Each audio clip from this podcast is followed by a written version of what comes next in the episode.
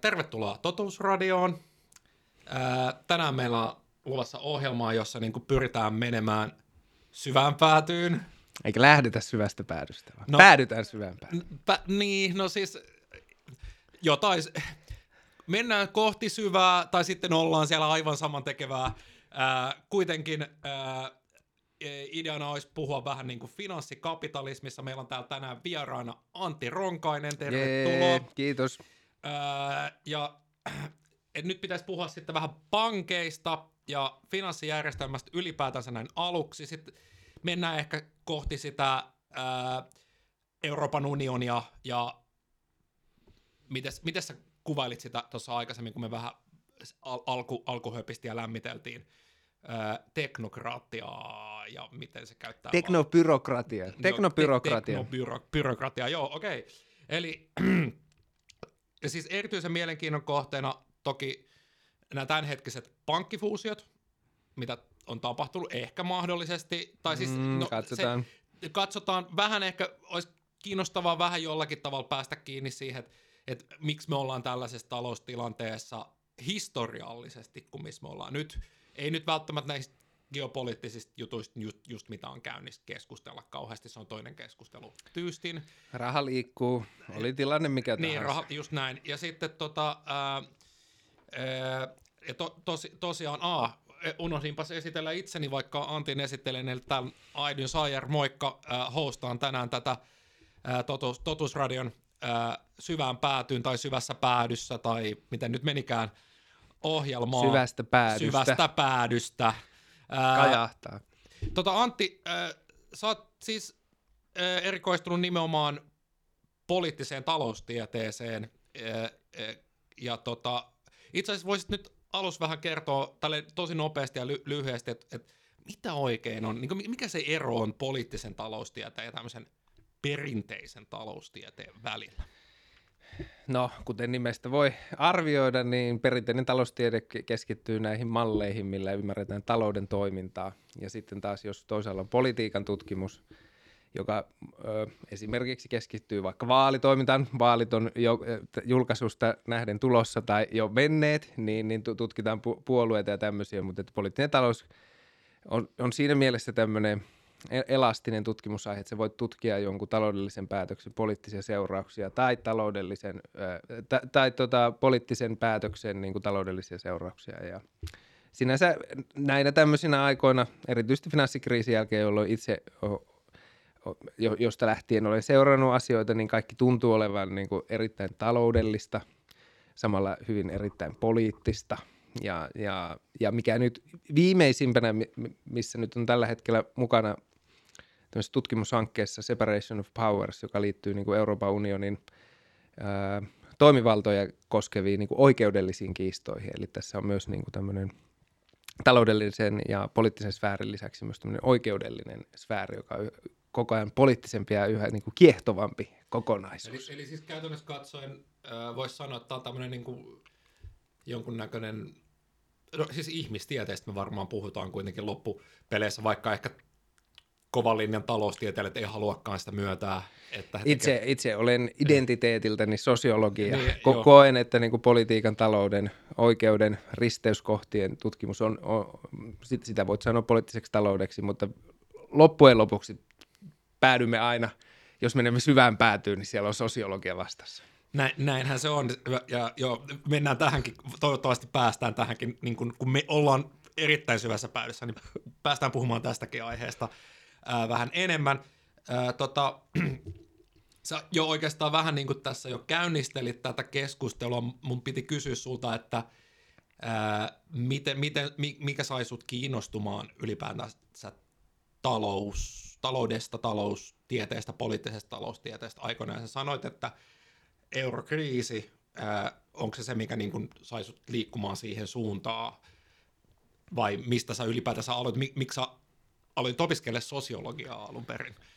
Ää, no mä, äh, tota, mä olin Sivarissa yliopiston kirjastolla ja siellä kaikki, joiden kanssa hengas oli ylioppistolaisia. Sitten ajattelin, että haen itsekin yliopistoa.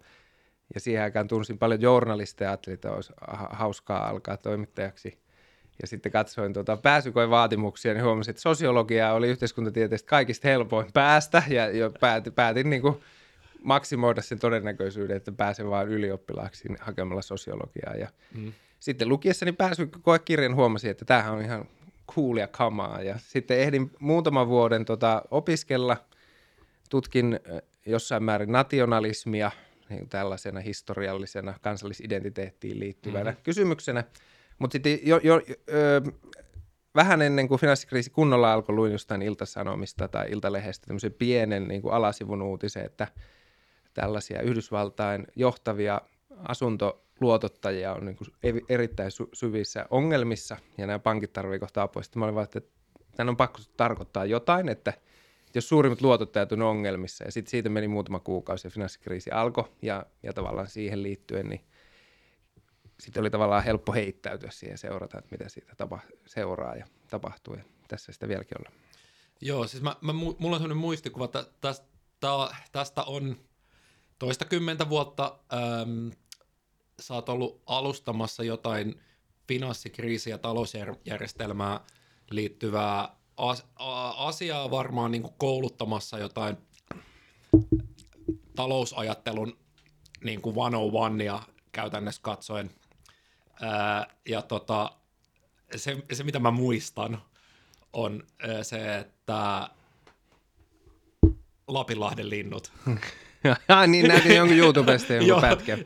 Lapinlahden lintu ja se, se ää, työläinen, joka, on, jota, joka saa mitallinen se, Ah, joo, joo. Siis se oli siis näissä kahdessa. Tietenkin nyt ihmiset pitää jotenkin ohjeistaa katsomaan, mutta joo. lapilainen työläinen. Tai työläinen tai, ja, ja mitalli, ehkä tällaisen se löytyy. Ja mä, ja mä, mä olen sitä myöhemmin kaivellut. Ja, ja se, on, se on oikein hyvä kuva siitä, miten mun mielestä työläisiä, äh, miten työläinen kokee finanssikriisin. Joo, ja siis ja, se yksi sketsi tai kaksi niitä on, että mm. nousukautena työläinen saa mitallin, Joo, niin jotta hän niin kuin, jaksaa töissään paremmin ja sitten tota, ja se nyt vituttaa se työ. Niin. Ja, mutta sitten kun tulee lamaa, niin se mitali otetaan pois ja, ja, ja, ja kerrotaan, miten niin kuin työläinen on ää, syyllinen siihen inflaatioon ja, ja, ja devalvaatioon ja, ja talouden taantumaan. Ja niin, miten ja sit, työläinen joo. maksaa sen. Tavallaan se mm. nyt tällä tavalla ilmaistuna mm. ehkä kuulostaa vähän kärjestetyltä, mutta, mutta tuota, siinä, siinä sketsissä... Mi, mi, mä muistan tämän tilanteen, Joo. se liittyy tähän Marksin voitosuhdeluvun laskutendenssiin ja, Aha, ja tavallaan Marksin pääomassa oleva idea on, että, että kapitalismi ää, tuotantomuotona on, on sisäisesti ristiriitainen ja riskialtis mm. ja se ajautuu aina, aina uusiin, ää, kriiseihin. uusiin talouskriiseihin, mm-hmm. mutta sitten taas toisin kuin ää, kommunistisessa manifestissa, jossa historia on tämmöinen edeltä määrätty, mm, joka johtaa joo, kommunismiin ja, ja, ja tuota, luokattomaan yhteiskuntaan, niin taas sitten pääomassa, joka on tieteellisempi kuvaus mm. histo- historian kulusta, niin se ei ole ennalta määrätty, vaan sen, sen ratkaisee äh, lu- luokkakamppailut, että miten, mm. miten kriisin, äh, kriisissä oleva tuotantomuoto ja siihen, liittyy, si- siihen liittyvät kri- kriisitendenssit ja, ja, ja luokkiväliset suhteet ratkaistaan. Ja ja historia ei ole ennalta määrättyä, vaan poliittisten kamppailujen tulosta. Ja, ja tässä Lapinlahteen lintujen sketsissä, jossa nämä kolme pukumiestä tulee raippaamaan, niin. työläistä kuvataan sellaista historian kuvaa ehkä, joka tapahtui kuitenkin niin kuin lähi, lähitulevaisuudessa, lähimenneisyydessä. Niin, no siis silloin laman aikana, silloin 90-luvun alussa. Joo, ja siis äh, äh, tota, puhuit manifestista, otan tästä pienen koukkauksen vähän niin kuin vasemmalle tai oikealle oikeastaan sinänsä saman tekevää ää, ää, suosittelen. Mä en tiedä, että ainakin tuolla KSL oli jossain vaiheessa vielä se Paula Rauhalan pitämä ää, muutaman tämmöisen ää, etä, etä, etäluennon luentosarja, oliko pari vai kaksi vai kolme kertaa, jossa käsiteltiin muun, muun muassa Marksia ylipäätänsä Engelsiä, mutta – kun sitä Paula Rauhala on tutkinut, onneksi muuten hänellä juuri väitteli. Mm, onneksi olkoon paljon. Ja tota, niin, niin tota, hyvin käsitteli myöskin sitä, että kuinka kommunistinen manifesti myös vasemmiston piirissä, mutta varsinkin oikeiston piirissä hyvin usein ymmärtää väärin, että se niin kuin irrotetaan historiallisesta kontekstista, eikä ymmärtää, että se on kirjoitettu hetkessä, jossa on haluttu hehkuttaa sen hetkistä niin kuin vallankumouksellista eetosta, eikä niinkään, että sen pitäisi olla joku ohjenuoro sille, että miten yhteiskunta pitäisi nähdä. Niin, ja Jo- siinä kommentoidaan hyvin päivän poliittisia Niin, aiheita. kyllä, juuri näin, joo.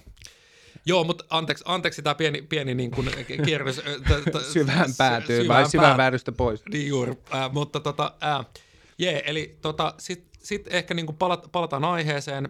Ähm, niin siis äh, tosiaan sua, sua, sua kiinnosti nimenomaan, oliko tämä niin kuin ristiriita, pääoman ristiriita, joka sai sut niin kuin kiinnostumaan niin kuin taust, taustalta, että et olit sä tutustunut tähän aihe- aiheeseen aikaisemmin vai oliko se nimenomaan se eurokriisi, joka niin kuin sai sut kiinnostumaan taloudesta? No ei, olen aina ollut kiinnostunut, mm. mutta se, että finanssikriisi paukkasi päälle sen jälkeen, kun ää, iltasanomia oltiin luettu ja kaikki niin kun alkoi tapahtua. Tietenkin sitä niin kuin jossain määrin seurasi taustalla, eikä ni- niinkään tutkimuksellisesti oli opiskelija-aikoja eli oli jo vielä jossain sivutöissä varastolla. Ja muistan, että katsoi, niin kuin, eikä, eikä silloin niin kuin seurannut uutisia samalla intensiteetillä, että sieltä täältä tuli, mutta että sitten kun se kriisi Lehman Brothersin äh, kaatumisen jälkeen tuli Eurooppaan ja, ja, ja täällä alkoi tapahtua ja, ja sitä kautta se kosketti myös Suomeen ja, mm. ja, ja ihan myös niin kuin omaa, o, omaa elinpiiriä ja se, että miten niin kuin Suomi osallistui näihin erilaisiin tukipaketeihin, niin sit, sitä alkoi poliittisena prosessina seura, seu, seurata myös ja, ja, ja taloudellisena, mutta poliittisena niin kuin ka, kahta eri reittiä. Mist, mistä sä rupesit etsimään tai mistä sä löysit niitä analyysejä, jo- jotka kuvasivat sun mielestä hyvin sitä tilannetta? No Muistatko yhtään? Internet, en mä tiedä, jos niin kun, Niin, tämä olisi tapahtunut a- Niin. aikaisemmin, niin mi- mi- missä olisi ollut, mutta että sä sait niin lopun, se, että sä saat samasta tapahtumasta useita eri näkökulmia ja sä Mm. seuraat sitä, niin se on tavallaan koko homman hienous. Se liittyy,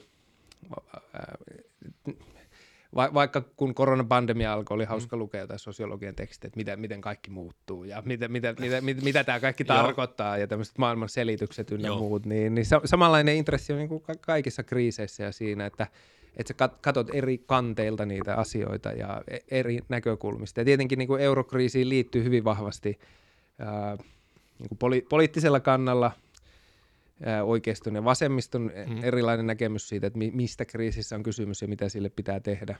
Ja, ja sitten niin kuin akateemisessa maailmassa tai taloustieteessä niin myös erilaisia, erilaisia ää, käsityksiä siitä, että mistä kriisi johtuu ja mitä sille pitäisi tehdä. Kyllä. Ö, toki sillä varmaan jonkunnäköistä eroa, jos miettii, että silloin kun asiat on päällä, niin sit sen asian käsittelyyn liittyy aina jonkunnäköinen hybris, voisi sanoa näin jollakin tavalla. Et, et, toki, ja tässä mä just yritän palata tähän, että et on varmaan olemassa jotakin semmoisia tukipilareita, E, marksilaiset hakee sitä marksia sieltä aina sieltä sitä pääomaa pölyt, pölyttymästä. Ää, mä vaan ehkä sitten taas hain, että et, onko sulla joku, semmoinen pohja, missä, missä sä näkisit, että sun niin kun ajattelu lepää? No en mä, mä, mu- mulla lähti ihan toinen ajatus mieleen Mm, tuosta, mitä mm, sä sanoit, mm. että se- tavallaan silleen, kun ne Mm. tapahtumat tuli eteen myös silleen, että Lehman Brothers ää, kaatuu Yhdysvalloissa, mm. kriisi leviää, Kreikka tarvii jotain tukipaketteja ja Mm. mm. kansainvälinen valuuttarahasto IMF ää, kutsutaan hätiin ja, ja tavallaan se, että, että sitä ennen oli ollut jo pitkään tämmöinen kritiikki uusliberalismia kohtaan koko 90-luvun, ää, Mm. 2000-luvun alun ja sitten kun tämmöinen niin kuin finanssikapitalismi, niin kuin tämmöinen uusliberalismi vietynä äärimmilleen, niin romahtaa ja aiheuttaa koko niin kuin maailmantaloudellisen niin kuin globaalin taantuman, niin miten sitä itse silloin niin kuin nuorena opiskelijana katsoo, oli vaan, että okei, että, että tässä on joku tämmöinen historian taitekohta ja kaikkia mm-hmm. erilaisia niin kuin liikkeitä tuli ja, ja sitten mitä siitä seurasi oli, että ei tapahtunut mitään muutosta, vaan että, että tavallaan estettiin niin koko finanssijärjestelmän romahdus, mutta että esimerkiksi kaikkialla Euroopassa nimenomaan sosiaalidemokraatit ja keskusta vasemmisto oli niin kuin ajamassa näitä niin kuin va- valtavia tukipaketteja sisään ja, ja niin kuin vahvistamassa sitä niin kuin järjestystä, mikä oli, niin se oli niin kuin, nyt jälkeenpäin tietenkin, ei sitä silloin osannut sanottaa, mutta että se oli, se oli tavallaan niin kuin vahva kokemus, että et, et odottaa, että tässä on niin joku historiallinen su, suuri keikaus tapahtumassa ja siitä ei itse asiassa seurannut mitään, joka olisi niin kuin muuttanut sitä, miten ajateltiin tai toimittiin, vaan päinvastoin, sitä painettiin. Ja jos, niin tämän seuraaminen sinänsä mm. oli siis semmoinen asia, mikä on, mikä on saanut niin kuin, al- alkamaan tutkijaksi ja sen ihmettely, että mi- mitä tässä oikein tapahtuu. Jos oikein muistan, niin itse asiassa EKP tietyllä tavalla myös jopa lisäsi niin kuin omaa valtaansa tämän kriisin aikana. Eikö näin ole? No, no riippuu mistä puhutaan, mutta siis kyllä, kyllä keskuspankkien mm. merkitys mm. koko niin kuin, se, että tavallaan pystyttiin jatkamaan niin kuin jatkettiin, niin oli pitkälti keskuspankkien ansiota. Ja mm. se, että, että keskuspankit toimivat niin aggressiivisesti, niin esti sen, että, että, oltaisi, että finanssijärjestelmä olisi romahtanut ja sitä kautta poliitikot olisi joutunut vapa, niin kuin, vakavampaan tilanteeseen. Niin, niin kuin oikeasti ajattelemaan, eikä työntä, työntämään päätänsä puskaan näin syvään pääty. syvään pääty. Joo, eli hei, äh, t- tässä nyt otan itselleni pienen vapauden tässä niin kuin vähän ta- taustottaa äh, tuosta eurooppalaisesta rahajärjestelmästä, eli siis Euroopan keskuspankki syntyi aikoinaan osana Euroopan talous- ja rahaliiton rahaliittoon johtanutta kehitystä, ja siinä prosessissa keskeistä keskeisessä asemassa voidaan pitää vuoden 1988 pidettyä Hannoverin huippukokousta, jossa tuolloin Euroopan komission puheenjohtajana toiminut Jacques Delors ehdotti vaihe, vaihettaista tiekarttaa, jonka konkreettisena päämääränä oli siis EMU, eli Euroopan talous- ja rahaliitto. Ja tota, huvittavaahan tässä prosessissa oli se, että aloitteen tekijänä toimi tämä kansallisten keskuspankkien johtajien kokous, ää, jossa siis, ää, jota kutsutaan Delorin komiteaksi, ää, jossa Delor siis myös itse oli läsnä, ja se, miten se on kirjoitettu ää, historiaan, tämä on mun mielestä mielenkiintoista, miten se on kirjoitettu historiaan on se, että, että, ää, että tota niin kuin Delor, Delor oli läsnä siellä, mutta siis sama jätkä toimi sen kokouksen kokoajana, niin ää, kysymys onkin, että kuinka paljon tämä oli niin kuin Delorin projekti ylipäätänsä, niin kuin henkilökohtainen projekti. Sä voit ehkä niin kuin kertoa siitä asiasta enemmän, jos osaat sanoa. Ja sitten ja sit niin ylipäätänsä tämä on niin sanottu tunnuksen omasta Euroopan unionin poliittista päätöksentekoa, eli ylhäältä korkeat johdetaan, pistää joku komitea pystyyn ja tuodaan joku valmis esittely, ja ollaan silleen ihmisille, jotka ei voinut valmistella, olla valmistautua kauheasti siihen projektiin, että oletteko te messissä vai ei. Ja, ja tota, niin kun ei, eikä anneta välttämättä aikaa sille, että tehtäisiin erilaisia esityksiä. Mutta joka tapauksessa tämän Delorin komitea raportin perusteella sitten seuraavan vuotena luotiin Euroopan keskuspankkijärjestelmä, jonka tarkoituksena oli viedä se jäsenmaat vaihettain ää, tota, kohti emua ja yhteistä ra- rahapolitiikkaa, ja näinhän sitten tapahtui 1990-luvulla kolmessa vaiheessa, jos nyt oikein muistan, niin... 92 Maastricht on todella jo, tärkeä, kyllä, kyllä. lähdetään eteenpäin. Joo, mutta mut, siis... Ää, jo, joo, kyllä. Siis, ja se oli sitten tämä niinku Euroopan yhteisön sopimus Maastrichtissa. Mut, mutta niin ja, ja siellä päätettiin siellä Maastrichtissa tästä, tästä niin kuin tiekartasta, myös emun tiekartasta. Ää, jos vaihettaan sitten 90-luvulla, mitä tapahtui 90-luvulla, oli, että vapautettiin ensin pääomien liikkuvuus ää, jäsenvaltioiden kesken ja perustettiin EKPtä edeltänyt Euroopan rahapoliittinen instituutti. Ää, ja sen tehtäväksi annettiin silloin valvoa talouskasvua ja taloudellista tasanpainoa. Painoa, jos mä oikein muistan, niin oli joku mahdollinen ää, inflaatiomaksimikatto tai joku tämmöinen, että saako olla mukana vai ei, vai pääseekö mukaan siihen emuun. Oli näitä emukriteereitä joo, niin kuin jo. laajasti, mitä piti täyttää. Ja tavallaan tämän 90-luvun aikana maat on niin kuin aidosti seuranneet niitä mittareita. Et sen jälkeen, kun kaikki jäsenmaat on päässeet sisään, niin sitten niitä mittareita ei ole enää seurattu niin Joo, okay. Ja, ja sitten Ähm, Lipposen politiikkaa selittää joo. myös niin kuin emukriteerien niin kuin täyttämishalu ja se, että olemme niin kuin, ää, kykeneväisiä liittymään yhteisvaluuttaan. Okei, ja siis nämä kriteerithän oli sit siihen yhteisvaluutalle yksi merkittävä osa. Ja sitten no, perustettiin tämä EKP, eli Euroopan keskuspankki, ja tota, voisi sanoa, että korjaa minua, jos puhun väärin, tota, että EKPn tärkeimmät roolit on nimenomaan ollut tämä yhtenä rahapolitiikka ja hinnan tasapainoilu. Hinta, hintavakaus. Hintavakaus, kiitos korjauksesta.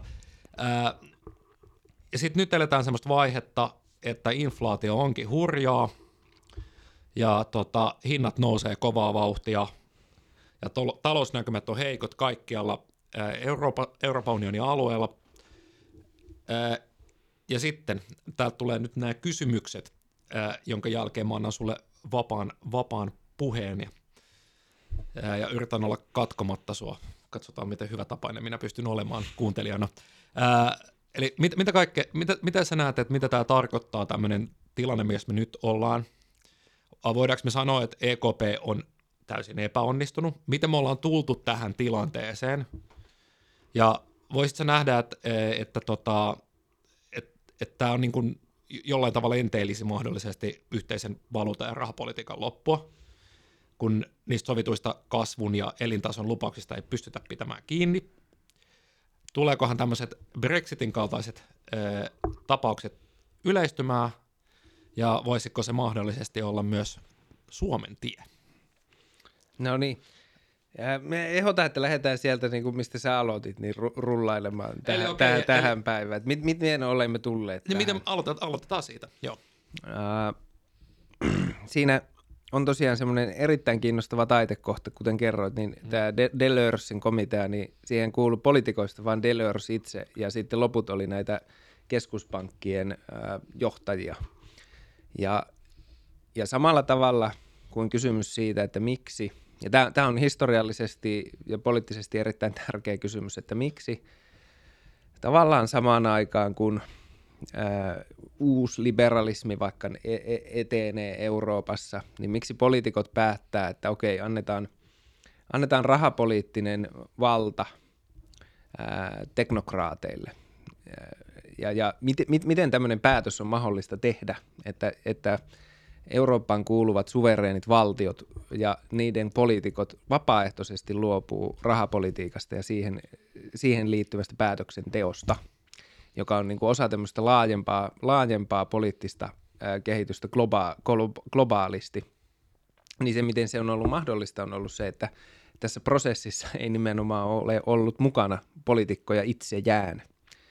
Ja, ja tavallaan tässä on niin kuin ideana, että, että on tämmöinen rahapolitiikan ulottuvuus – joka vo, voidaan ulkoistaa. Sitä vo, niin kuin taloutta voidaan hallita tiettyjen ö, talousteoreettisten mallien mukaan tiettyjen sääntöjen ja tiettyjen ideaalien mukaan ja, ja, ja, ja, ja hallita sitä tavallaan epäpoliittisesti siinä mielessä, että, että se on niin tämmöinen insinöörimäinen tekni, tekninen kysymys, johon ei, ei liity mitään po- poliittista, mm. niin tämä niinku ilmiö sinänsä on niinku äärimmäisen kiinnostava ja että se, että mi, mi, mi, mikä kaikki sitä selittää, niin sitä tutkitaan varmasti vielä pitkään.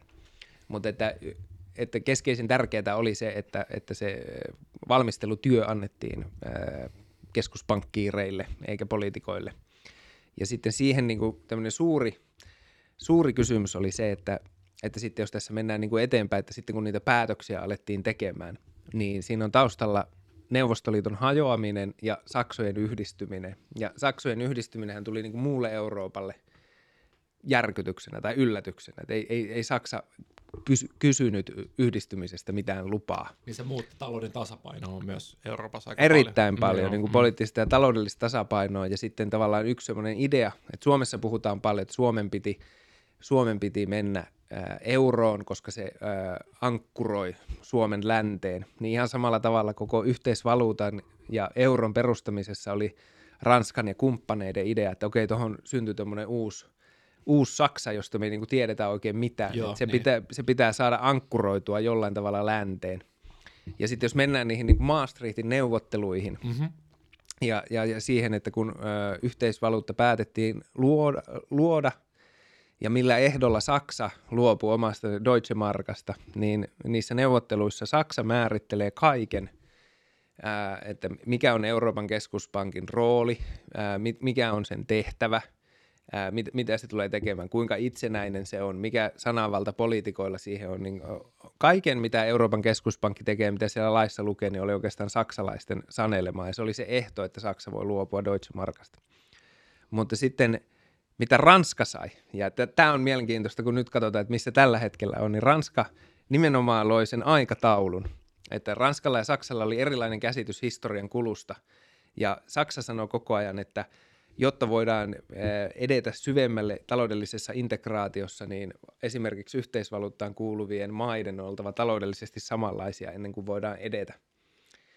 Ja Ranska taas sanoo vaan, että okei, että integraatio luo itsessään sitä ää, yhdenmukaistumista, ja jotta että, että integraatio, integraatio yhdistää talouksia, kun taas Saksassa ajateltiin, että talouksien pitää olla yhdentynyt ennen kuin voidaan edetä integraatiossa, niin ää, ni, niistä voidaan vetää yhteen, että että Ranska kirjoitti kaikki Euroopan keskuspankin keskeiset säännöt, ideaalit, ideat, pyrkimykset, instrumentit – mutta äh, Ranska sai sitten tämän aikataulun.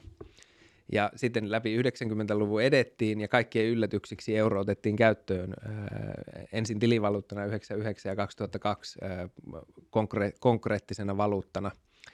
Niin tämä oli tavallaan jälkeenpäin ajateltuna kiinnostavaa, koska sitten nyt kun katsotaan, mitä eurokriisin jälkeen on tapahtunut esimerkiksi Euroopan keskuspankille, eurolle, mm mitä on tapahtunut jäsenmaille, niiden finanssipolitiikalle ynnä muulle, niin kaikista näistä säännöistä, kun Saksa on ajatellut koko ajan, että, että talous on tämmöinen teknokraattinen mm. asia, mitä voidaan vain tieteellisesti hallita, ja että voidaan asettaa Euroopan keskuspankille tiettyjä rajoituksia, voidaan asettaa euroa käyttäville maille tiettyjä julkista taloutta koskevia mm. sääntöjä, niin kaikista näistä säännöistä on jouduttu luopumaan tavalla tai toisella – ja tavallaan maailma on tullut sellai, enempi sellaiseksi, mitä Ranska alun, alun perinkin ajatteli sitä. Eli että vaikka Saksalla on ollut poliittinen valta määrittää tämä institutionaalinen kehikko, missä yhteisvaluutta toimii, niin tavalla tai toisella sitä on jouduttu uudelleen tulkitsemaan tai uudelleen määrittämään tai niistä periaatteista, mitä Saksa on määrittänyt tavallaan hintana siitä, että se on valmis luopumaan omasta valuutasta, niin, niin niistä on niin näiden kriisien myötä jouduttu kerta toisen jälkeen luopumaan tästä, tähän tuli vaan mie- mieleen, että mm, tämä on erittäin mielenkiintoinen asia itsessään tämä, ää, minkä näköisiä rooleja eri valtiot saa Euroopan unionin sisällä ja miten sitä valtaa oikeasti käytetään Euroopan unionin sisällä. Ää, ja, minkä, ja, ja kun yleensä kun Euroopan, unionista, ää, Euroopan parlamentista puhutaan, niin sehän on, näyttäytyy hyvin usein kumileimasina ja ne päätökset tehdään jossain muualla hyvin usein isojen maiden ministereiden kesken. Tota, no, t- tähän on hyvä niin kuin tarkentaa, että, mm-hmm. että Euroopan unioni on jäsenmaiden muodostama niin kuin, mm-hmm. valtioiden liitto, eikä mm-hmm. missään määrin liittovaltio. Että näillä, näillä, niin. näillä niin kuin EU-hun liittyvillä instituutioilla ei, ei ole semmoista itsenäistä asemaa tai roolia. Ja tavallaan enempi tai vähempi kaikki Euroopan unionin kuuluvat instituutiot on – ja, ja jäsenmaiden jonkinlaisia hallinnollisia jatkeita. Niin, eli siis toisin sanoen niissä näkyy, että mitkä maat on isoja. Niin, ja niin, niistä pieniä. päätöksistä näkyy mm. näiden jäsenmaiden niin kuin sisäinen dynamiikka mm. kulloisinakin eri, erilaisena tilanteena. Mutta että ehdottomasti, mm. ää, jos katsotaan vaikka... Ja, jos katsotaan vaikka Euroopan unionin tuomioistuinta – niin sillä on valtaa sisämarkkinoita koskevissa taloudellisissa asioissa, mutta se, minkä EU-maat, jäsenmaat poliittisesti päättää, niin ei siihen muilla EU-instituutioilla ole mitään sanottavaa. Niin, äh, mutta jos mä nyt oikein muistan, niin äh, eikö kuitenkin korkein Euroopan unionin valtaa käyttävä, eli no edelleenkin ministereiden Euroopan neuvosto. Niin, kyllä, juuri näin. Ja, tota, ää, ja siitä on puhuttu pitkän aikaa, että pitäisikö se olla toisin, mutta ää, se on ollut vaikea niin kauan aikaa, kun ei ole kysymys federaatiosta. Niin, niin, niin, niin siis me ei olla siellä, jos katsotaan, että EU-parlamenttivaalit mm. on maailman toiseksi suurimmat vaalit heti Intian vaalien jälkeen. Joo, niin jos lasketaan äänioikeutettujen määrässä, Joo. niin Euroopan unionin parlamentillahan ei ole jos sä pääset sinne mepiksi, niin sulla ei ole lakialoiteoikeutta. Eli, eli se, mm. mi, mi, mi, missä sfäärissä EU-parlamentti, se voi jättää kaikenlaisia ponsia ja mm. osoittaa, että se on tätä mieltä. Mm. Mutta faktista valtaa, missä se käyttää, niin on sisämarkkinoiden regulaatio ja tämä niin taloudellisen yhteisön, nimenomaan tämmöinen taloudellinen hallinta. Mm. Mutta se, mitä poliittisesti unionista päätetään, niin se tapahtuu aina valtiomiestasolla tai valtiohenkilötasolla Eurooppa-neuvostossa.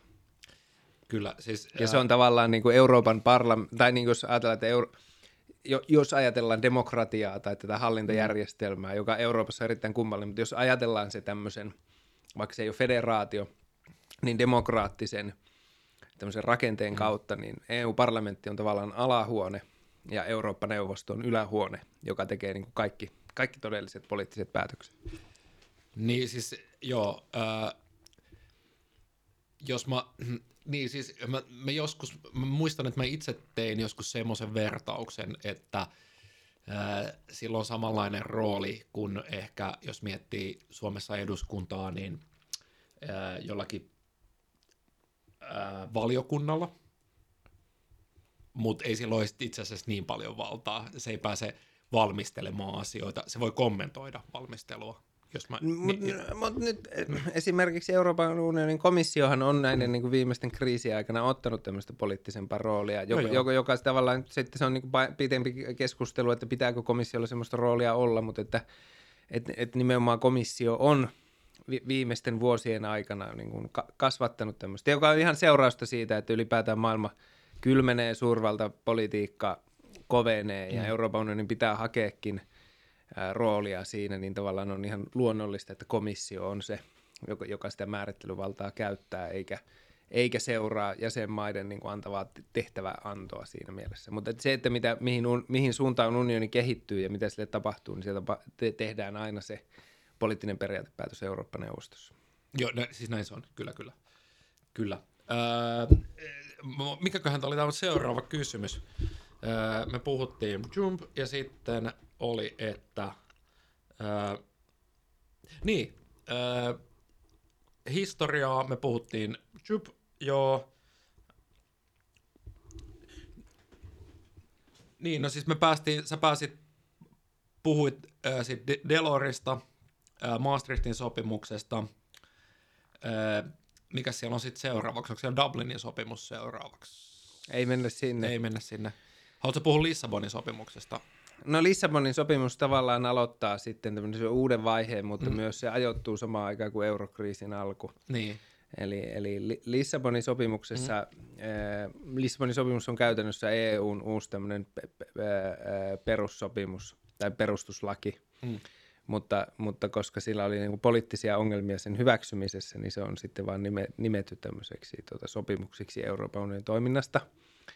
Ja se sinänsä aloittaa eurokriisin siinä mielessä hauskasti tai jotenkin, en mä tiedä, historialla on aina hyvä huumorintaju ja tapahtuu kaikkia hauskoja asioita, niin tavallaan Saksassa, jossa Saksan perustuslakituomioistuin ja kansallinen tämmöinen demokraattinen kansallinen liikkumavara ja päätöksenteko-oikeus on ollut aina erittäin tärkeä asia, kun on mietitty Saksan suhtautumista unionin integraation syventämiseen – niin siellä Saksan perustuslakituomioistuin linjasi Lissabonin sopimuksen jälkeen, että tämä vielä voidaan hyväksyä, mutta että jos tämän päälle tulee mitään taloudellisia uusia velvoitteita, niin ne pitää aina hyväksyttää parlamentilla, jotta tämä demokraattinen ideaali Euroopan unionin integraatiosta ja Saksan kuulumisesta siihen toteutuu. Ja sitten kun Lissabonin sopimus tulee voimaan – sitten Saksassa on parlamenttivaalit. Angela Merkel muodostaa toisen hallituksensa FDPn, eli tällaisten vapaa-liberaalien kanssa, jotka on erittäin nuivia minkälaiseen unionin taloudelliseen integraation syventämiseen tai varsinkaan niin kuin Saksan varojen antamiseen maan ulkopuolelle – lyödään yhteen sen kanssa, että, että Kreikassa alkaa, että tämä finanssikriisi, joka alkaa Yhdysvaltain asuntomarkkinoilta, leviää Eurooppaan ja Euroopan pankkisektorille, ja, ja Kreikka on ongelmissa, ja Kreikka tarvii tukipakettia, koska se ei ole saamassa enää markkinoilta kestävillä ehdoilla rahaa, niin kuin lyödään yhteen tavallaan. Lissabonin sopimus, sitten tämä Saksan perustuslakituomioistuimen kanta siihen, että mi- missä määrin ää, ää, voidaan hyväksyä uutta Euroopan unionin liittyvää integraatiota ja että siellä on vaalien seurauksena kuukausi vanha hallitus, joka suhtautuu erittäin nuivasti ää, uuteen, uuteen tota, yhteisvastuuseen, tai, tai ei yhteisvastuuseen, mutta uusiin Saksan vastuuden kasvattamiseen Euroopan unionin kustannuksella, niin, niin tilanne on eri, erittäin kiinnostava. Ja tämä, oikeastaan tämä asetelma, mikä Saksassa on, ja se, että Saksa on kuitenkin, äh, oli siinä vaiheessa Euroopan johtava taloudellinen ja poliittinen hegemoni, niin selittää sitä, että minkälaisia tukipaketteja Kreikalle, Portugalille, Irlannille, äh, Espanjalle ja niin edelleen annettiin äh, eurokriisin alkuaikoina. Niin siis jos mä oikein vielä muistan, niin tota, siellä oli aika paljon ranskalaisia pankkeja huseeraamassa siellä Kreikassa. Oli siellä muitakin, mutta siellä oli... No tämä on se suuri jo, keskustelu jo, siitä, että tavallaan kun tue, annettiin tukipaketti mm. Kreikalle, niin estettiin se, että Kreikka olisi jättänyt lainansa äh, maksamatta, jotka oli se velkoja, oli saksalaisia ja ranskalaisia pankkeja. Joo. Eli tavallaan niin kuin Kreikan tukipaketti oli myös niin kuin epäsuorasti Saksan ja Ranskan pankkien tukipaketti. Niin siis. Ja, Tämä on tämmöinen kaksoiskriisi. M- jos, jos muistaa, niin silloinhan meidän, tämähän oli yksi, yksi merkittäviä syitä, miksi perussuomalaiset nousi ää, isoksi puolueeksi. No se ajoittu se, samaan se, aikaan. En osaa sanoa, että oliko se niin kuin keskeinen tekijä selittämään sitä, ne, mutta samaan kyllä, aikaan. Siis nehän 2011 vaalit. Oli. Nehän kritisoi niitä tukipaketteja tosi voimakkaasti silloin. Niin, ja sitten tuli Kataisen ja Urpilaisen hallitus, ja siellä oli vakuudet, ja ne oli ihan niin. suora reaktio tavallaan persojen niin. nousuun. Kyllä, siis silleen voidaan sanoa, että sillä on ollut merkitystä. Ää, ja tota, ää, niin, niin tota, huvittavaa. Ja mä, siis se, se, miksi mä puhun tästä, mä muistan, että se perussuomalaisethan viljeli semmoisia, mä en tiedä oliko silloin vielä meemiä varsinaisesti olemassa, mutta mä muistan, että, että niin oli semmoista vitsiä, että, että mat, niin lähde matkalle Kreikkaan, että rahasi ovat jo siellä, mutta sehän ei pitänyt paikkansa, kun ne rahat oli oikeasti Ranskassa no niin. tai Saksassa, no niin, tai itse asiassa tarkemmin ottaen ranskalaisilla ja saksalaisilla pankeilla ne rahat. ja tota, niin, niin, ähm, joo. Mutta siis, eli ähm, mitä se sitten on, mitä sä näet, että äh, mit, mitä niin kuin tehtiin sen jälkeen toisin? Tehtiinkö no, mitään toisin? Mitä tehtiin? No toi erittäin laaja. Tehtiin vaikka mitä ja jätettiin tekemättä, niin. mutta että mm. jos palataan siihen, että, että Saksa ajatteli, että e, mm. Eurooppaa taloudellisesti, tälle epäpoliittisesti, sääntöperustaisesti voidaan hallita, niin euron talouspolitiikka rakentui kahden keskeisen periaatteen varaan, ja se on niin kuin tässä Lissabonin sopimuksessa artikla 125, joka on niin sanottu no bailout-sääntö, eli mm. joka sanoo sanatarkasti, että, että mikään unionin maa ei voi ottaa vastuilleen toisen maan velkoja. Ja tämä on se sa- sa- sanatarkka idea, mikä siinä on. Joo, niin, kyllä joo. Ja, ja sitten siitä voi olla poliittisesti eri mieltä, että mitä se tarkoittaa. Mutta tämä periaate sinänsä rikottiin, kun Kreikan velkakriisi alkoi ja Kreikalle annettiin ensimmäinen tukipaketti ja muut antoivat rahaa Kreikalle ja se periaate siitä, että jokainen on vastuussa itsestään, ää, rikottiin siinä. Mm-hmm.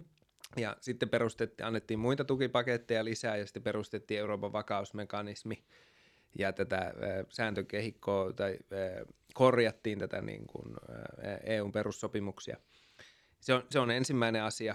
Ja sitten toinen keskeinen asia on se, että ää, Euroopan keskuspankilla – on, on kielto rahoittaa euromaita suoraan, artikla 123. Ja sekin on tut, tulkittu vaan, että se tarkoittaa sitä, että se artikla itsessään sanoo vaan, että tuota, ää, Euroopan keskuspankki ei saa ensimarkkinoilta ostaa jäsenmaiden velkakirjoja. Eli se, että mitä, mitä se, että ei tehdä niin, niin se on erittäin lavea, mitä, mitä kaikkea muuta voidaan tehdä. Et siinä, mm. siinä kielletään vain tämmöinen yksi – yksi toimija jälleen on tulkittu, että se tarkoittaa, että ei saada niin kuin laajassa mielessä ää, rahoittaa jäsenmaita.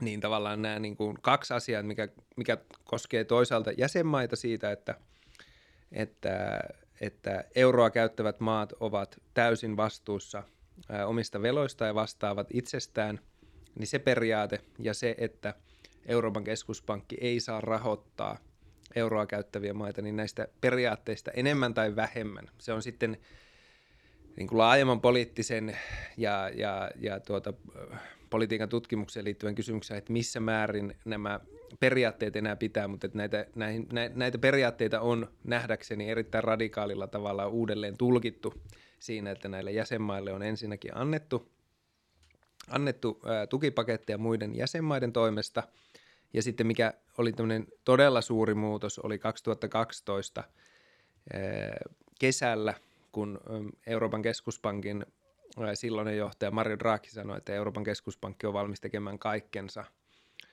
euron pelastamiseksi, joka päätyi sitten siihen, että Euroopan keskuspankki lupasi tarpeen vaatiessa ostaa rajattomia määriä näiden jäsenmaiden velkakirjoja. Ja tämä pelkkä lupaus siitä tavallaan lopetti tämän koko eurokriisin, mutta samalla Euroopan keskuspankki instituutiona ja sellaisena kokonaisuutena, mihin ideoihin ja mihin ihanteisiin se on perustunut, niin se muuttu. Ja, ja nämä on tämmöisiä suuria poliittistaloudellisia muutoksia, jotka ilmentää paitsi sitä, että nämä Saksan euroa koskevat ideaalit, niiden toteutuminen ei ollut mahdollista ja se, että itse asiassa yhteisvaluutan säilyttäminen – oli riippuvaista siitä, että näistä niin kuin Saksan laatimista taloudellisista säännöistä tai periaatteista, niin niihin, niihin liittyvistä ideaaleista luovuttiin. Niin se oli edellytys sille, että yhteisvaluutta jatkaa olemassaoloa. Ja se on, se, se, on, se on mielenkiintoinen ja oleellinen muutos, mitä eurokriisin jälkeen on tapahtunut. Ää, tota, siis, mulle tulee nyt muuta, muutama kysymys. Näkisit sä, että ää, tai miten näkisit, mä, tai miten mä tulkitsen tätä asiaa on se, että, että okei, eli tietyllä tavalla kun EKP sitten rupesi tekemään näitä bailoutteja ja ostamaan valtioiden velkakirjoja.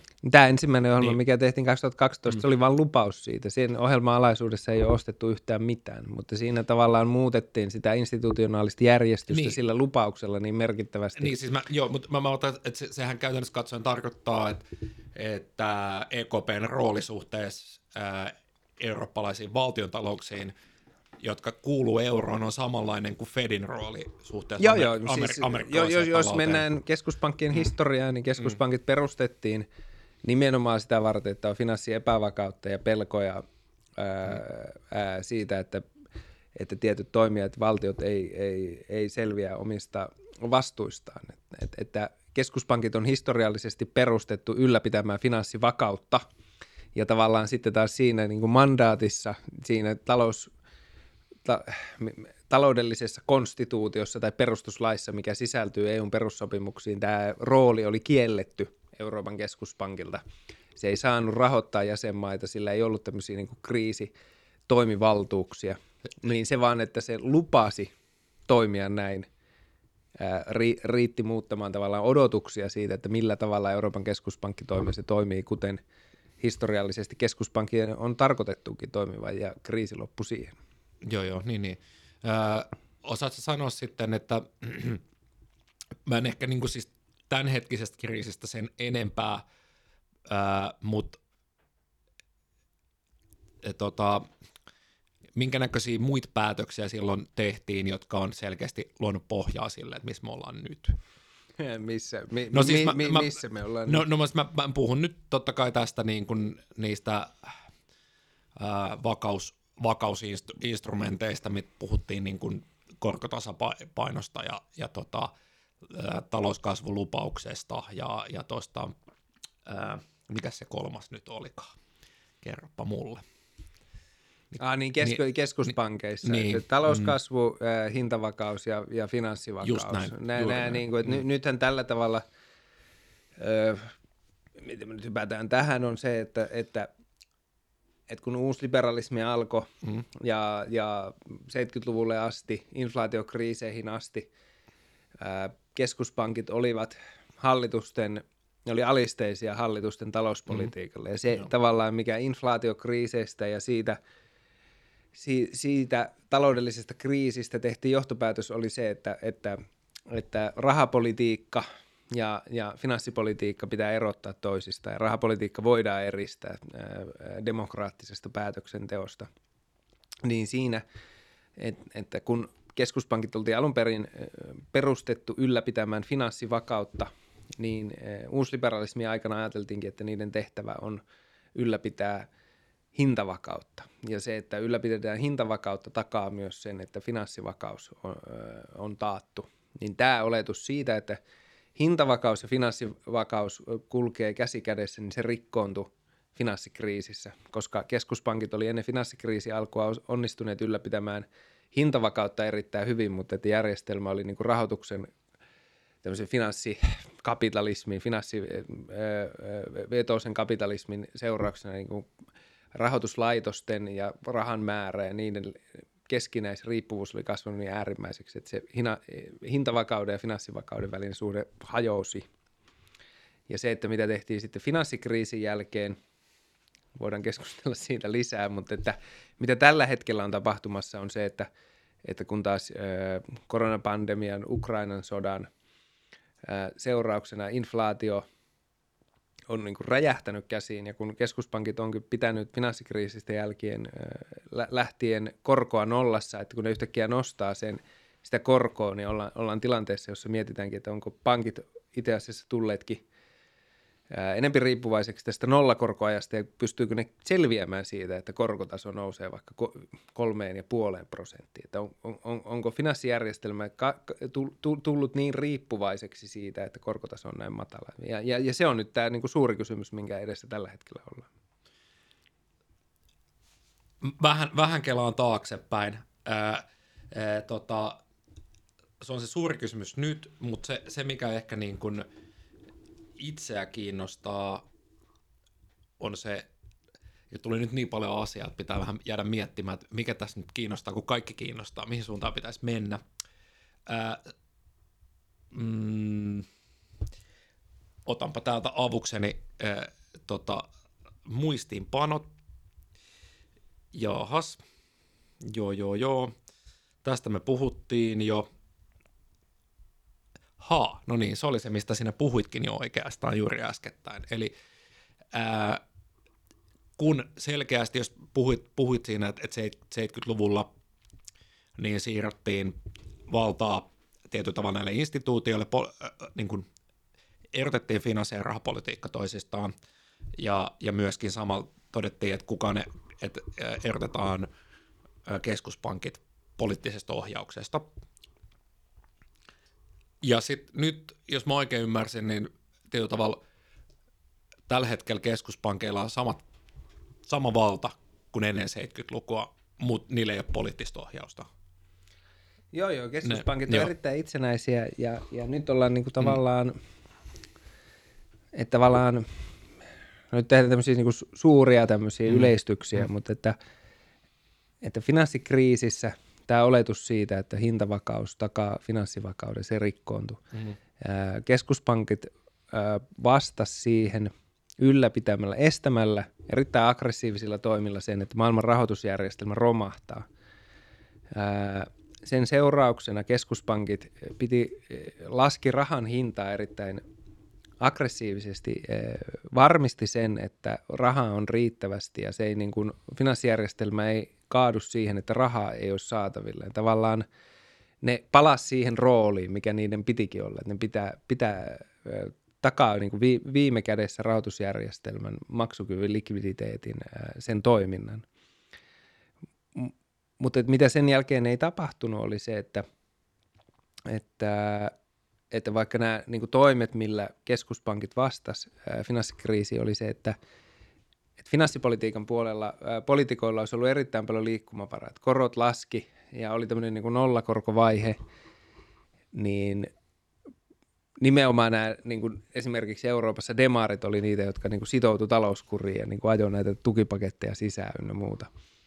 Ää, ja että se ei niin kuin johtanut sellaiseen, että, että olisi arvioitu tavallaan uudelleen sitä, että finanssi politiikka ja, ja demokraattisesti valittu talouspolitiikka toimii tuolla ja sitten nämä teknokraattisesti toimivat keskuspankkirit toisaalta, niin tämä sama idea jatkuu koko ajan ja, ja toisaalta rahapolitiikka oli erittäin löysää ja, ja sitten raha, talouspolitiikka ja poliitikkojen tehtävä tekemä talouspolitiikka oli erittäin kireää. Ja tämä ei, tämä ei johtanut niin kuin näiden eri instituutioiden väliseen niin kuin uudelleenarviointiin.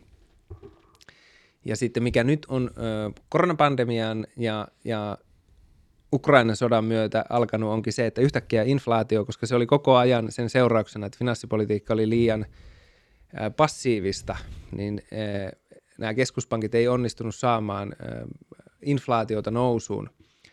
Niin yhtäkkiä näiden niin kuin, tämmöisten ulkoa tulevien shokkien seurauksena, kuten koronapandemia ja Ukrainan sota ja niihin liittyvät sanktiot ja muuta, niin inflaatio onkin noussut erittäin korkeaksi. Ja nyt keskuspankit on tavallaan uuden ongelman edessä, että poliittisista, geopoliittisista syistä eh, johtuvat shokit tai sitten viruksesta, siis globaalista pandemiasta, täysin tämmöinen historiallinen oksymo, eh, tai tämmöinen niin kuin ulkoa tuleva shokki aiheuttaa tekijöitä, jotka saa inflaation nousemaan. Niillä on yksi ainoa tehtävä, ylläpitää hintavakautta ja yksi ainoa instrumentti nostaa ohjauskorkoa. Jos niillä on yksi instrumentti, yksi tehtävä, jotta ne suojelee niin kuin omaa uskottavuutta instituutioon, niin ei ne voi tehdä muuta kuin nostaa korkoja. Ja, ja nyt ollaan tulemassa siihen pisteeseen, että ensinnäkin, koska inflaatio ja sen nousu ei johdu kysynnästä ja sen voimakkaasta noususta, mihin näillä koronnostoilla voidaan vaikuttaa, niin se toimi, millä, millä pyritään inflaatiota hillitsemään, ei ole välttämättä tehokas. Mutta se, että kun niitä korkoja nostetaan ja ollaan oltu yli 10 vuotta tilanteessa, jos korot on ollut nolla ja koko niin kuin finanssijärjestelmä alkaa olla riippuvainen niistä alhaisista koroista, niin se voikin aiheuttaa finanssiepävakautta – Eli, eli ollaan niin kuin u- uudenlaisessa tilanteessa, jossa ei, ei päde enää tämä oletus siitä, että hintavakautta näillä niin kuin keskuspankkien nykyisellä institutionaalisella rakenteella voidaan ylläpitää. Ja päinvastoin, kun se pyrkii niin kuin ylläpitämään tai saavuttamaan sitä hintavakautta, niin se tuleekin aiheuttamaan finanssiepävakautta. Eli, eli keskuspankit on niin täysin uuden, uudenlaisen ongelman edessä, joka mun mielestä pakottaa uudelleen arvioimaan myös sitä, että jos inflaatio johtuu täysin muista tekijöistä kuin sellaisista tekijöistä, mihin keskuspankit voi sillä ainoalla instrumentilla vaikuttaa, niin kuinka, ku, kuinka hyvin suunniteltu tämä keskuspankki ja rahapoliittinen päätöksenteko ja sen irrottaminen täysin niin kuin poliittisesta, poliittisesta päätöksenteosta ja laajemmin finanssipolitiikasta, ku, ku, kuinka järkevä tämä niin kuin institutionaalinen erottelu – poliitikkojen ja keskuspankkiireiden ja toisaalta finanssipolitiikan rahapolitiikan välillä on? No itse asiassa tästä seuraavasta päästäänkin sit siihen ää, institutionaaliseen prosessiin, että miten, miten niin näin, niihin instituutioihin on päädytty, missä me tällä hetkellä ollaan, ja miksi niillä, miten me ollaan päädytty siihen, että, että niillä on niin paljon valtaa, tai niin vähän valtaa kuin niillä on, ja miksi, miksi oikeastaan, tai ehkä vähän liiankin iso kysymys, ää, ää, tota, sä jo puhuit siitä, että, että okei, että, että demarivetoset hallitukset teki tiukkaa rahapolitiikkaa, Te, talouspolitiikkaa. Ta, siis, no, anteeksi, talouspolitiikkaa. Jutta Urpilainen. Joo, ja, ja, ja, ja sitten samaan aikaan taas sit oli löysää finanssipolitiikkaa. Ja, ja et, että miksi, miksi tota, on ollut niin voimakas usko niihin Euroopan unionin instituutioihin, jotka on rakennettu, että, että ne ylipäätänsä toteuttaa kansan tahtoa. Tekeekö ne niin, vai mitä, mitä tahtoa ne, kenen tahtoa ne toteuttaa, ja, ja, ja miten me ollaan päädytty siihen, että sä puhuit aluksi, sanoit, että teknobyrokratia. Joo. Joo. Niin miten me ollaan päädytty sinne teknobyrokratiaan? No se on tavallaan se luonnollinen seuraus siitä, että jos me niin kuin, keritään vaikka tätä meidän niin kuin, kahlaamista täällä syvässä päädyssä, mm takaisin, niin euro, yhteisvaluutta, se, että poliitikot luopuu rahapoliittisesta suvereniteetista, antaa sen pois, niin se on tämmöisen teknokraattisen ajattelutavan. Mä, mä, mä, mä en ole tutkinut sitä aatehistoriaa, enkä osaa sanoa, että mikä, mikä kaikki siihen liittyy, mutta että se on niin vahvasti teknokraattinen prosessi. Että poliitikot itsenäisesti ajattelee, että annetaan tämä valta matematiikoille tai niin kuin, mm. ö, makrotaloustieteen asiantuntijoille. Että tämä on niin kuin, tämä on tämmöinen asia, mistä tämmöinen idea tulee, mis, mi, mi, mi, mi, miten se saa tämmöisen paradigmaattisen aseman, että, että koko Euroopan poliitikot päättää kollektiivisesti an, antaa sen vallan pois, mikä niillä on. Se on, se on, se on niin kuin oma kysymyksensä sinänsä, mutta että, että siitä, jos siitä mennään eurokriisiin, miten eurokriisin ratkaisu perustui täysin siihen, että Euroopan keskuspankissa oli – kykeneviä toimijoita, jo, jo, jotka onnistu estämään. Se, että, että Mario Draghi sanoi, että Euroopan keskuspankki on valmis tekemään kaikkensa euron pelastamiseksi, niin ilman sitä lausetta meillä ei välttämättä olisi enää euroa. Me oltaisiin palattu takaisin kansallisiin valuutoihin ja koko y- yhteisvaluutta olisi hajonnut. Että siellä, siellä, siellä on ollut toimintakykyisiä ää, ää, byro, byrokraatteja. Mm. Ja, ja, ja sitten vielä, että nyt, nyt, nyt mennään vielä niin kuin tästä vielä askel eteenpäin, kun on alkanut niin kuin uusi inflaatiokriisi mm. jotenkin, tai energiakriisi ja sen seurauksena inflaatio on kasvanut. Ää, meillä on niin kuin valtava tämmöinen uusi deglobalisaatioprosessi, missä ää, suurvallat pyrkii mm-hmm. saamaan strategisesti merkittäviä tarjontaketjuja takaisin ää, niin kuin omiin suurvaltoihinsa, että siihen globalisaatio ei enää uskota samalla tavalla kuin viimeiset vuosikymmenet.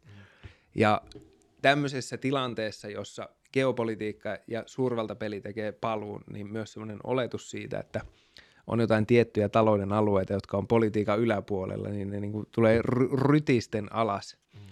Ja me ollaan tämmöisessä uudessa tilanteessa, mutta jos me jatketaan tällä samalla institutionaalisella järjestyksellä, että poliitikot kuitenkin edelleen ää, ää, tuota, hoitaa niin kuin verotuksen ja menopuolen ja sitten tämmöiset kylmä, kylmät byrokraatit edelleen hoitaa ää, rahapolitiikkaa, niin, niin tavallaan se koko ajattelu siitä, että mistä me lähdettiin 80-luvulta, niin se menee niin kuin koko ajan enemmän niin kuin uusille kierroksille tai uusille steroideille. Tai se koko käsitys siitä niin kuin mm politiikan epäpoliittisuudesta tai rahapolitiikan epäpoliittisuudesta tai, tai talouden epäpoliittisuudesta, niin se on semmoisessa jossain kieltäymyksen tilassa tai tämmöisessä unissa kävelyn tilassa. Niin, tai kuulostaa siltä, että, se ei, mulle tulee semmoinen fiilis, että äm, ehkä haluta ymmärtää historiallisia niin kuin, tai historiallista todellisuutta ja niin kuin silloin oli eri aika – ja ajat muuttuu. Niin, no niin, tässä on niin. laajoja keskusteluja siitä, mm. jo, jos puhutaan vaikka paradigmojen kielellä tai mm. tämmöisten taloudellisten ajatusten kielellä, niin tietenkin niin kuin siitä voidaan keskustella, että mikä on taloudellinen paradigma, mutta että me voidaan, me voidaan tuota, ää, ajatella paradigma tämmöisenä kokonaisuutena, missä on esimerkiksi jaettu käsitys siitä, että mikä on keskeinen vaikka taloudellinen tai yhteiskunnallinen ongelma, mm-hmm mikä on se keskeinen päämäärä, mihin, mihin talouden, talouspolitiikan, rahapolitiikan pitää pyrkiä. Ja sitten kolmanneksi, että mitkä on niitä keinoja, keinoja ja instrumentteja, millä ongelmaa pyritään ehkäisemään ja mm. päämäärään pääsemään. Niin ei se edelleenkään, jos on vaikka nyt vaan, jos puhutaan vaikka vaan näistä eduskuntavaaleista, mistä mm. Suomessa on puhuttu – niin käytännössähän suuri linja, jos verrataan finanssikriisiin tai eurokriisiin, niin se julkinen idea siitä, että Suomi velkaantuu liikaa ja korot nousee ja, ja se johtaa meidät keske, kestämättömälle uralle ja yhteiskunta, mm. ää, hyvinvointiyhteiskunta romahtaa, niin se ajatus sinänsä, se keskeinen ongelma on, on pysynyt ihan, ihan koskemattomana, vaikka tässä on ollut ää, finanssikriisi ja pakolaiskriisi ja koronapandemia, Ukraina-sota ja Ma- siis, Marinin hallitus, tämä ei ole muuttunut mihinkään. Ei, tämä ei ole muuttunut ei, yhtään mihinkään. Se, mutta se on, siis, jos sä mietit, mistä se tulee, niin siis tämä velka, velka Velka on keskeinen ongelma. Velka on keskeinen ongelma, ää, joka liittyy, siis sehän on Suomessa eri, silloin tosi vanha historia, mistä, miksi täällä pelätään velkaa. Ja, ja Pohjoismaissa ylipäätään. Niin, ja, Pohjoismaat on erittäin niin kuin, mieti, konservatiivisia on, taloudellisesti. Tämä oli sellainen aj- ajatus, joka mulle itse asiassa, sori mä oon pahoillani, mutta minkä mulle tuli yhteen päivänä, että mietin mikä kaikissa Pohjoismaissa on historiallisesti ollut erittäin voimakasta. Niin ää, koroilla ja velak- velaksi elämistä on pelätty tosi paljon – ja kaikissa näissä maissa on ollut erittäin voimakas osuuskauppaliike, niin. jolla on vastustettu sitä, että työläiset ei kuluta rahojansa viinaan. Päästään taas viinaan. niin, en mä, olla vielä viinasta puhuttu. Ei, ei, mutta mä, mä, siis ei olekaan, mutta mä, mä olen siis ylipäätänsä suom, suomen kieltä, kun käytämme tässä, niin, niin siis, eli, eli tietyllä tavalla se, että kun ison ongelmana oli se, että työläiset maksoi sinne alun perin sinne te- tehtaan omistajan kauppaan kaikki rahansa ja oli velkaa sille, niistä ruvettiin perustaa osuuskauppaliikkeet. Ja kaikissa ää, Pohjoismaissa myös osuuskauppaliikkeet on ollut myöskin oikeistolaisia. Se on se vitsi, että, että jos, jos mietit, että yhtä suurinta tämänhetkistä suomalaista vähittäiskaupan tekijää, niin se on edelleenkin osuuskauppa. Tänä päivänä. Legit. Niin, niin, Seems legit. Niin, niin, niin siis mä, mä vaan, että tietyllä tavalla eh, semmoisella niin kuin velaksi ei saa elää, niin niillä on erittäin syvät kulttuuriset juuret tässä maassa. Ja jotenkin, sen, sen takia se on semmoinen argumentti, joka on vaan niin kuin, kirjoitettu meidän DNAhan, ja kukaan ei kyseenalaista sitä, eikä niin kuin, yritä miettiä, että mistä se tulee. Ja, ja niin kuin, silloin kun se on se henkilökohtainen kokemus, se on se kulttuurinen kokemus, se on se narratiivi, niin sitten kun joku yrittää tulla puhumaan mikro- ja makrotaloudellisista todellisuuksista, niin ei kukaan ymmärrä, mistä sä puhut, koska ihmiset vaan miettii sitä, mitä ne on oppinut saunassa tai äidinmaidossa, tiedätkö siis silleen, ja ää, ää, tota, mutta se, mistä, mistä mä haluaisin puhua, kun sä jo aloitit, tietyllä tavalla sä oot koko ajan mennyt, tämä oli sun yksi tärkein pointti, mistä sä, halusit, mm. it, mistä sä itse halusit keskustella, niin oli se niin kuin oikeudellinen prosessi. Joo, siis tämän jo. kaiken seurauksena mm. esimerkiksi se, että jotta Euroopan keskuspankki on voinut toimia niin kuin se toimii. Tai toinen esimerkki on se esimerkiksi, että, että äh, miten, no tässä on montakin prosessia. Voidaan ottaa se, että miten eurokriisi alkoi, että jotta se saatiin äh, Saksan parlamentin läpi, se on niin kuin omalla tavallaan oikeudellinen prosessi. Äh, jotta, jotta taas... Äh, äh, jotta Euroopan keskuspankki pystyi tekemään sen, mitä se teki, niin oli, e, että niiden piti julkaista tämmöinen uusi julkisvelkakirjojen osto-ohjelma, joka Euroopan unionin tuomioistuimen piti taas sanoa, että se on niin kuin EU-lain mukainen, koska jos olisi katsonutkin, että se on vastoin tätä Euroopan keskuspankin mandaattia sitä, että se ei saisi rahoittaa näitä jäsenmaita, niin silloin se eurokriisi alkaisi u- uudestaan. Tai sitten kolmanneksi vaikka äh, kun äh, alkoi koronapandemia ja, ja jäsenmaat päätti tehdä tämmöisen historiallisen päätöksen, että otetaankin yhteisvelkaa ja sillä ratkotaan tätä koronapandemiaa, niin sekin pitää olla oikeudellisesti, ää, oikeudellisesti pit, pit, pitävä argumentti ja tavallaan unioni.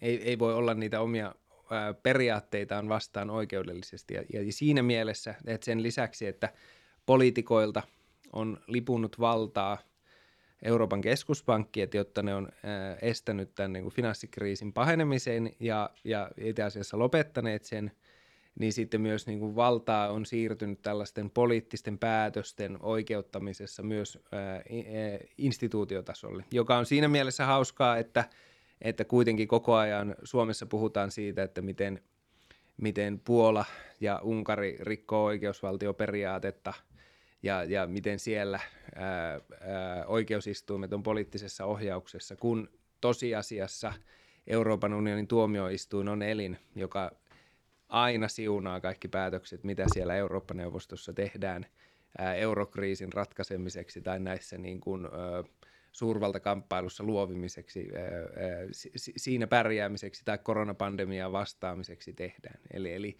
eli vaikka, va, va, vaikka idea on erilainen, että sinne ei ole istutettu ää, ää, poliittisesti samaa mieltä olevia ää, tuomareita, niin se funktio, mikä sillä tuomioistuimella tavallaan tämmöisenä poliittisten päätösten hallinnollisena jatkeena on, on, on täysin sama – tai en tiedä voiko sanoa sama, mutta samankaltainen, että se, sillä on tämmöinen oma poliittinen funktio, eli tämä termi, mistä puhuttiin, teknobyrokratia, mm-hmm. niin se ei koske vaan sitä, että, että talouspolitiikka menee pois ä, politiikan sfääristä ja, ja että sitä ulkoistetaan tämmöisille keskuspankkiireille ja, ja, ja teknokraateille, niin yhä enempi se, että ylipäätään näitä taloudellisia ja rahapoliittisia päätöksiä voidaan tehdä, edellyttää samaan aikaan sitä, että oikeusistuimet myös täällä, täällä lännessä – jo, jo, jossa kunnioitetaan oikeusvaltioperiaatetta, niin myös ne, ne politisoituvat. Ja, ja ehkä ne on aina ollutkin semmoista, en ole seurannut tätä niin kauan, mm. mutta että, että, että on tämmöisiä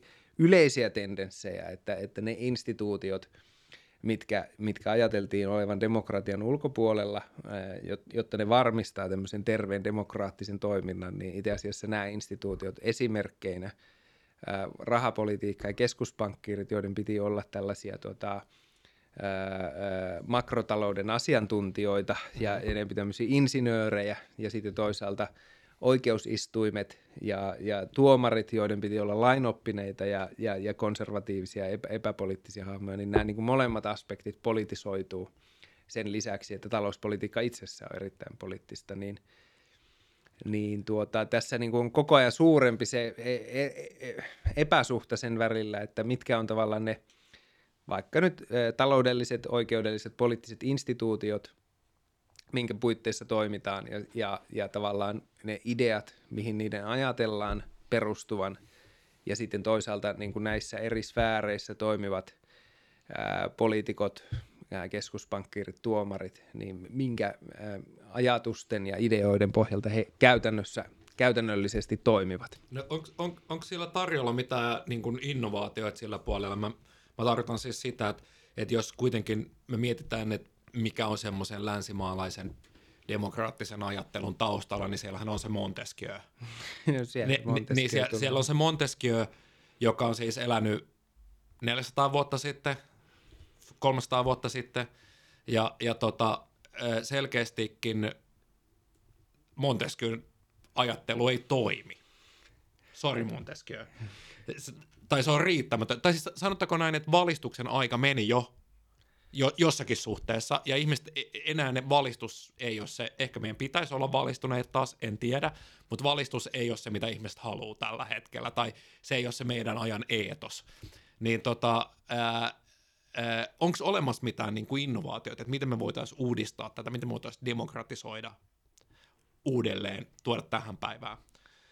Musta tuntuu erittäin mm. epätodennäköiseltä, että mitkään niin kuin demokratian lisäämiseen ää, liittyvät prosessit, ää, oli ne teknokraattisia tai poliittisia, niin ne onnistuisi. Siis se, että mm. mun, mun mielestä kaikki viittaa tällä hetkellä siihen, että tavallaan se koko institutionaalinen sääntökehikko tai tämä regiimi, millä taloutta pyritään hallitsemaan, niin että siinä on se epäsuhta, että tavallaan niitä sääntöjä – niin niistä joudutaan koko ajan enemmän poikkeamaan, jotta tämä systeemi pysyy kasassa, mutta samaan aikaan niin kuin ei päivitetä sitä ymmärrystä, mm. mikä, mikä niistä säännöistä vallitsee. Että ollaan tavallaan niin kuin sellaisessa ki- kieltäymyksen tilassa käytäntöjen ja ideoiden välillä, ja, no niin. ja, ja, ja se tekee tästä vaikeampaa, ja, ja ja siihen liittyy myös de- demokratia ja se, että, että mit, mitä demokratia koskee ja, ja, ja, ja laajemmassa mieli ylipäätään, että – että johtaako demokratia vaikka pitkäjänteiseen talouden hallintaan, tai johtaako demokratia vaikka ympäristön kannalta kestävän talouspolitiikan harjoittamiseen? Tämä, tämä on eri, siis se, mikä, se, mikä mua kiinnostaa tässä asiassa on se, että mä muistan, että äh, silloin kun mä tein gradua ja mä tein siis äh, Iranin vallankumouksen uutisoinnista mun gradun. Ja, ja siis se, miten tämä nyt liittyy siihen, että mä opiskelin silloin Iranin poliittista järjestelmää. Ja tota, ähm, siis monilta osin, kun täällä, täällä niin kun ollaan, aina se miten Iranista puhutaan on se, että, että se on autokraattinen diktatuuri, se on se mitä me sanotaan länsimaissa, mutta jos, jos oikeasti tutustuu, minkä näköinen se niiden poliittinen järjestelmä on, niin se kyllä on monelta osin demokraattisempi kuin Euroopan unioni itse asiassa. No vaikka jos Te- teknisesti. EU-parlamenttia, niin, jolla ei ole lakialoiteoikeutta. Ky- siis, se, siis, ja siis esimerkiksi äh, Iranin perustuslaki on maalliselta osaltaan, kun siinä on, siinä on niin uskonnollinen ja maallinen mm. osa, niin maallinen osa on... Ra- Dua, duaalimalli. Niin, se on dual-malli. Siis, äh, mutta maallinen osa on copy-pastattu Ranskan niin kuin neljännen tasavallan perustuslaki. Just monet ranskalaiset sanoo, että se on parempi kuin gaulistinen tasavalta, joka siis tällä hetkellä on Ranskan tämänhetkinen. Per- Macron rommauttelee niin, Kyllä, kyllä. Miksi presidentillä on niin paljon valtaa Ranskassa tänä päivänä, niin se, se on se de Gaulin mm. perustuslaki. Okei, okay, mutta mut siis, joo, niin siis, sitten okei, okay, sitten siellä on se teologinen puoli, mutta se on siellä niinku kautta linjan ja no, se on ollut se niiden uskonnollinen vallankumous, ne on ollut sitä mieltä, että se uskonto on se juttu, okei, kukaan siitä, sit, sit voidaan olla monta mieltä, mitä mieltä me ollaan siitä itse, itse siitä, siitä uskonnollisuudesta, mutta teknisesti ottaen, ää, niin se näyttäytyy monelta osin ää, sellaiselta, enemmän sellaiselta, että, että jossakin suhteessa kansa voi vaikuttaa siihen, okei, siellä on veto-oikeus, on, uskon, uskonnollisella johtajilla on aina veto-oikeus, mutta niin, no kenellä meillä on aina se veto-oikeus loppupeleissä, että et voidaanko, voidaanko myös äänestää sitä henkilöä millään tavalla, jolla on veto-oikeus tässä maassa, niin kun, jos me puhutaan taloudellisesta niin kuin rahapolitiikasta. Tai, no joo, no niin, no siis niin, rahapolitiikkaahan me ei voida valita. Niin, kyllä, juuri näin. Et, että Suomen pankinjohtaja on Olli Rehn ja hän on toiminut viimeksi Suomen teollisuusministerinä, mutta miten hän on sinne päätynyt, niin se on sitten, niin kuin, sä et voi demokraattisesti siihen vaikuttaa. Mm-hmm. Ää, ää, mutta, mutta toinen, jos nyt Mä, mä en osaa siihen Iraniin ottaa ei, mitään so, so, kantaa. So, so, mä en ei, ota mitään kantaa, mutta mut, mut, mut, mutta että jos mietitään niinku vaikka näitä vaaleja Joo. ja siitä, että mikä on ollut hallitseva talouspoliittinen kysymys Joo. Suomessa, niin on se, niinku, että mitä tapahtuu seuraavan vaalikauden aikana. Mm. Ja, ja se tulee valtiovarainministeriöltä.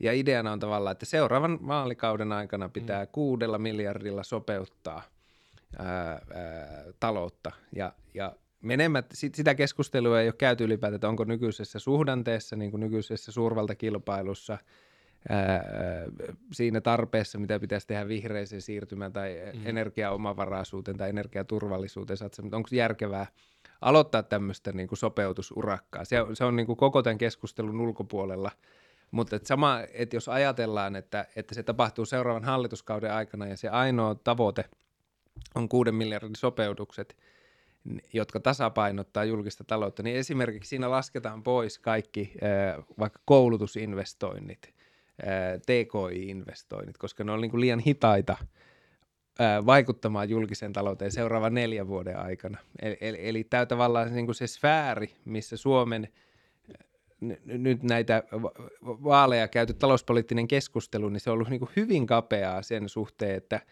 että tavallaan niin kuin mihin asioihin poliitikkojen pitää tulla vaikuttamaan on vaan se neljän vuoden budjettitasapaino ja siihen liittyy, ja, ja, ja että jos sitä tavoitellaan, niin ne toimet on käytännössä veron korotuksia tai menoleikkauksia, koska ne, ne, ne voidaan niin kuin euromääräisesti laskea heti, ja ne ei ole niin kuin liian spekulatiivisia, liian hitaasti toimivia, niin onhan tässä niin kuin meidänkin – demokraattisessa talouspoliittisessa keskustelusta. Vaikka poliitikoilla olisi kaikki valta tehdä, niin tavallaan se hegemonia ja se ää, freimi tai kehystys, mikä on keskeinen talouspoliittinen ongelma, mitä sille pitää tehdä, niin se rajaa erittäin paljon niitä instrumentteja, mitä, mi, mi, mi, mitä ei mikään laki säätele tai, tai mikään se niin kuin toimivaltakysymys säätele, vaan se on, mikä on vain yleisesti A, hyväksyttyä ja mikä on yleisesti ajatellaan toimivaksi – niin kuin kognitiivinen ja toi, eh, normatiivinen ulottuvuus siitä, että, että, että, että, että mitä talouspolitiikalla mm. ylipäätään niin kuin tulee mm. tavoitella.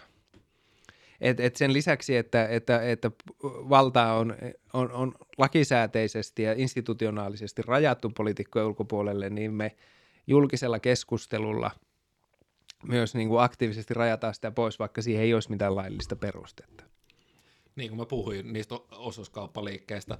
Tota, siis, mut, mut, siis se, se ehkä niin kuin, ää, vielä siis näihin Iran horinoihin, mitä mä tässä nyt horisin, niin tota, li, liittyen, että, että, että ei ollut tarkoitus sanoa, että, että, että niin kuin legitimoida sitä poliittista järjestelmää tässä millään tavalla. Mä vaan ää, mietin aina sitä, että miltä joku asia näyttää teknisesti paperilla, ja niin kuin sä puhut normatiivisuudesta, että miten asiat sitten mm. niin käytännössä toteutuu, mi- millä tavalla, miten ajatellaan, että mikä on hyvää käytöstä vaikkapa, niin Äh, mitä sä sitten näkisit, että äh, mitkä ne normatiiviset, äh, mikä on se normatiivi, mitä vaikka Euroopan tuomioistuin ja EKP noudattaa, että noudattaako ne tämmöisen suomalaisen normatiivisuutta, joka on sitä mieltä, että, mitään ei saa ostaa velaksi?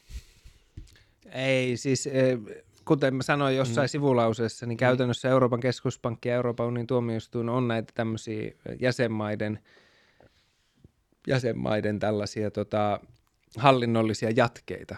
Et ne, ne tekee tasan sitä, mitä jäsenmaat haluaa, että ne mm. tehdään, mutta se on ulkoistettu tavallaan se pää, päätöksenteko se niin politiikan no siis sfääristä pois. Mutta tämä oli, oli se, just mä olin tulossa, että et, äh, kerropas vähän siitä, että miten, miten, miten me päätetään, että kuka, ku, minkälaisia tyyppejä valitaan tuomioistuimia, Euroopan tuomioistuimia, minkälaisia tyyppejä valitaan johtaviin asemoihin e, niin kuin EKP? No ne on täysin niin kuin läpipoliittisia prosesseja. Ni, ni, ni, ni, ni, ne reflektoi aina kutakin aikaa, kutakin voimasuhdetta, mm. minkälaisia hahmoja sinne päätyy. Onko Saksan perustuslakituomioistuimessa yhä enempiä ja enempi EU-myötämielisiä tuo, tuomareita vai ei? Mm. Onko EU-tuomioistuimessa minkälaisia – tuomareita sinne mä, mä, mällätään. Tietenkin Puolassa on oma tilanne, että siellä on alettu muokkaamaan sitä koko ää, po- poliittisen järjestelmän ja tuomioistuimen välistä suhdetta niin, että hallitseva puolue voi nimetä ää, po, ää, myötämielisiä tuomareita itselleen, mutta että se ei ole suinkaan ainoa poliittisuuden muoto, tavallaan, että ne prosessit, jos katsotaan vaikka, että mitä Euroopan unionin tuomioistuin ää, on tehnyt eurokriisin jälkeen. Kaikki valitukset, mitkä koskee Euroopan keskuspankin poikkeuksellisia toimia tai näitä tukipaketteja, mistä jäsenmaat on keskenään vali, päättäneet, niin Euroopan unionin tuomioistuin ei ota näitä asioita edes käsittelyyn. Se niin kuin siunaa omalla olemassaolollaan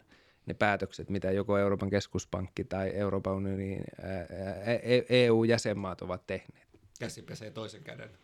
Niin, mutta siis että se on, niinku, se on niinku hyvin tämmöinen teknokraattinen, mm. byrokraattinen, niinku erilaisiin pykäliin, sääntöihin perustuva järjestelmä, joka on kuitenkin niinku itsessään. Se, että, että niinku mitään näitä valituksia ei oteta edes käsittelyyn, on, on, on tämmöinen niinku byrokraattinen vo, voimannäyte ja, ja, ja niinku tämmöinen mm. poliittinen aktio.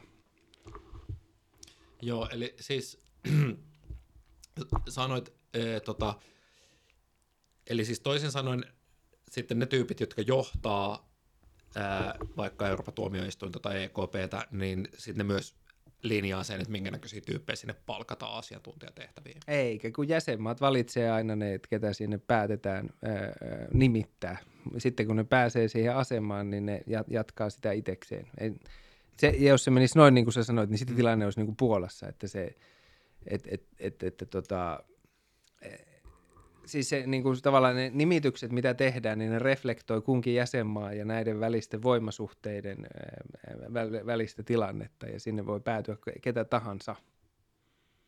Eli siis to, toisin sanoen niin kuin kaikki, kaikki paikat on korvamerkittyjä, siis riippuen siitä, että mitä, mitkä neuvottelun tulokset ovat. Niin, ja mikä, mikä aika on, mutta esimerkiksi Euroopan keskuspankin johtaja Christine Lagarde, niin hänen paikkansa – täytettiin viime EU-vaalien jälkeen, kun piti yhtä aikaa päättää Euroopan komission johtaja, Eurooppa-neuvoston puheenjohtaja, EUn korkea virkamies eli ulkoministeri, niin sanottu EU-ulkoministeri ja Euroopan keskuspankin johtaja. Ja tämä kaikki, että mi- miten nämä ne, niin neljä keskeistä johtajavirkaa täytettiin, niin siinä piti ottaa huomioon niin kuin – EUn poliittisella puoluekartalla olevia eri e, e, e, ja, jakolinjoja, esimerkiksi keskusta oikeisto ja keskusta vasemmiston välillä. Siinä piti ottaa huomioon alueellisia eroja.